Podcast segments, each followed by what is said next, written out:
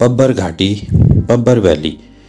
पब्बर घाटी रोडू तहसील में स्थित है, इसीलिए इसे रोडू घाटी भी कहते हैं।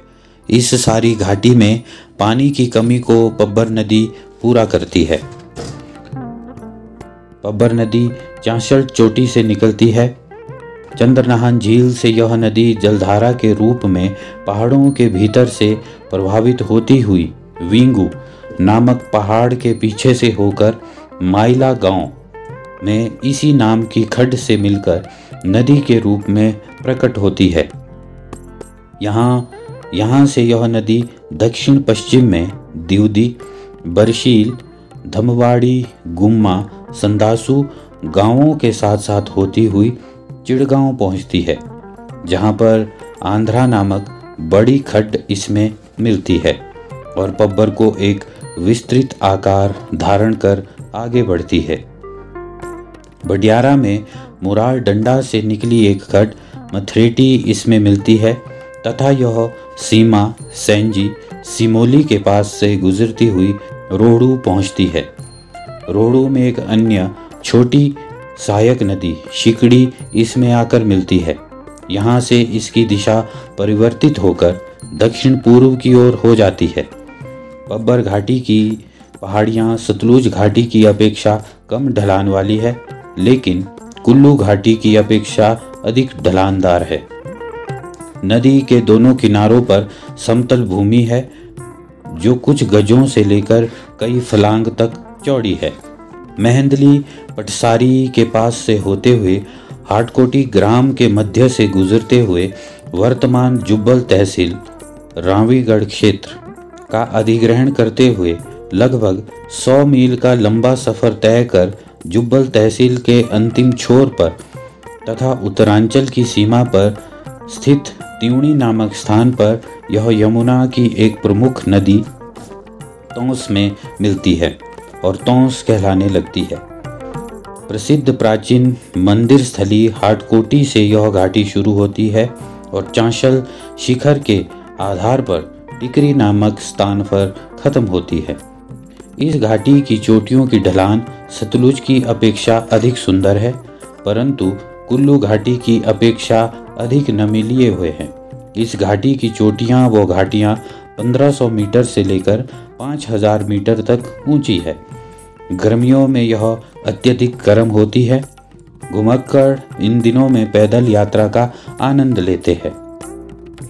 गेहूँ, जौ, दालें, चावल, मक्का, आलू आदि भी इस घाटी की प्रमुख फसलें हैं। सेब के भी बहुत बागान हैं। इस घाटी में कई छोटी छोटी नदियां बहती हैं, जो घाटी को टेढ़ा तिरछा आकार प्रदान करती है। इस घाटी की मुख्य खड्डें हैं आंध्रा खड्ड, पिंजौर खड्ड तथा शिकड़ी खड्ड। ग्रीष्म ऋतु में पब्बर घाटी काफ़ी गर्म होती है। पब्बर घाटी को अध्ययन की दृष्टि से 5 प्रमुख भागों में बांटा गया है। 1. रणसार की नाली अर्थात विस्तार। 2. टिकराल की नाली। 3. जिगाह की नाली। 4. नावर की नाली और 5. स्पेल की नाली। 1. रणसार की नाली। लगभग 15 किलोमीटर लंबा यह क्षेत्र बहुत ही सुहावना है। बडियारा इस वादी का प्रवेश द्वार है। समतल और उपजाऊ भूमि वाली यह वादी लाल पर्वत चावल के लिए प्रसिद्ध है। वादी के बीचों बीच बहने वाली पब्बर की सहायक नदी मथरेटी खड्ड, जो बडियारा के पास पब्बर में मिलती है, ने इस वादी को 2 हिस्सों में बांट रखा है। मथरेटी खड्ड के किनारे जांगला में रणसार की नाली अधिष्ठात्री देवी भीमाकाली का एक प्रसिद्ध मंदिर है, जो जांगला ठाकुर की जीर्ण शीर्ण कोठी में अवस्थित है। राजा बुशहर द्वारा शताब्दियों पूर्व इस मंदिर में स्थापित देवी भीमाकाली की पत्थर की मूर्ति प्राचीन कला का एक अद्भुत नमूना है। टिकराल की नाली। टिकराल पब्बर घाटी का दूरवर्ती बसा हुआ क्षेत्र है, जिसके कुछ गांव पब्बर के उद्गम के निकट है। चांशल दर्रे के निकट होने के कारण इसका अधिकतर क्षेत्र 4 से 6 महीने बर्फ से ढका रहता है। इस क्षेत्र की समुद्र तल से लगभग 16,000 फुट ऊंचाई वाली पर्वत श्रृंखलाओं को लांघकर दूसरी तरफ बासपा घाटी के सांगला किन्नौर में पहुंचा जा सकता है। चांशल दर्रे के दूसरी तरफ दक्षिण की ओर डोडराक्वार है। इस वादी का काफ़ी बड़ा भूभाग अत्यधिक ठंडा होने के कारण शिला दुराई के नाम से भी जाना जाता है। यह क्षेत्र रोडू उपमंडल के छुहारा ब्लॉक में है। छुहारा ब्लॉक पिछड़ा क्षेत्र घोषित है। इस वादी का कुछ भाग घोड़ी गिराई के नाम से भी जाना जाता है, जिसकी सीमा पूर्व की रावीगढ़ ठुकराई के गांव भोलाड़ के साथ लगती है। यह क्षेत्र जहां कीमती लकड़ी के वृक्षों से आच्छादित घने वन एवं दुर्लभ वन्य जीव जंतुओं से भरा पड़ा है, वहीं दूसरी ओर इसका डांडा पेड़ रहित ऊंचाई वाला स्थान दुर्लभ जड़ी बूटियों का स्तोत्र भी है। दारखुल डिसवाणी गांव में गुडारू देवता का मंदिर है तथा मसली गांव में प्रसिद्ध पांडव मंदिर इसी क्षेत्र में है। जिगाह की नाली क्षेत्रफल की दृष्टि से यह इलाका सबसे बड़ा है। इसके गांव दूर दूर तक फैले हैं। यहां आंध्रा प्रोजेक्ट का निर्माण हुआ है। इस वादी के रोहल के डांडे को पार कर पूर्व की तरफ से किन्नौर की सुरम्य घाटी सांगला पहुंचा जा सकता है। इस क्षेत्र के सीढ़ीनुमा खेतों में कोदे चलाई की फसलें बहुतायत उगाई जा रही है। लोगों द्वारा खेतीबाड़ी का कार्य छोड़कर सेबों के बगीचों का लगाया जाना क्षेत्र के लोगों की जागरूकता का प्रतीक है। यह वादी पंचनागों का क्षेत्र मानी जाती है। ये पंचनाग है गोश्कचार, विरिट, थईनाग, खनियारा तथा सुन्नी।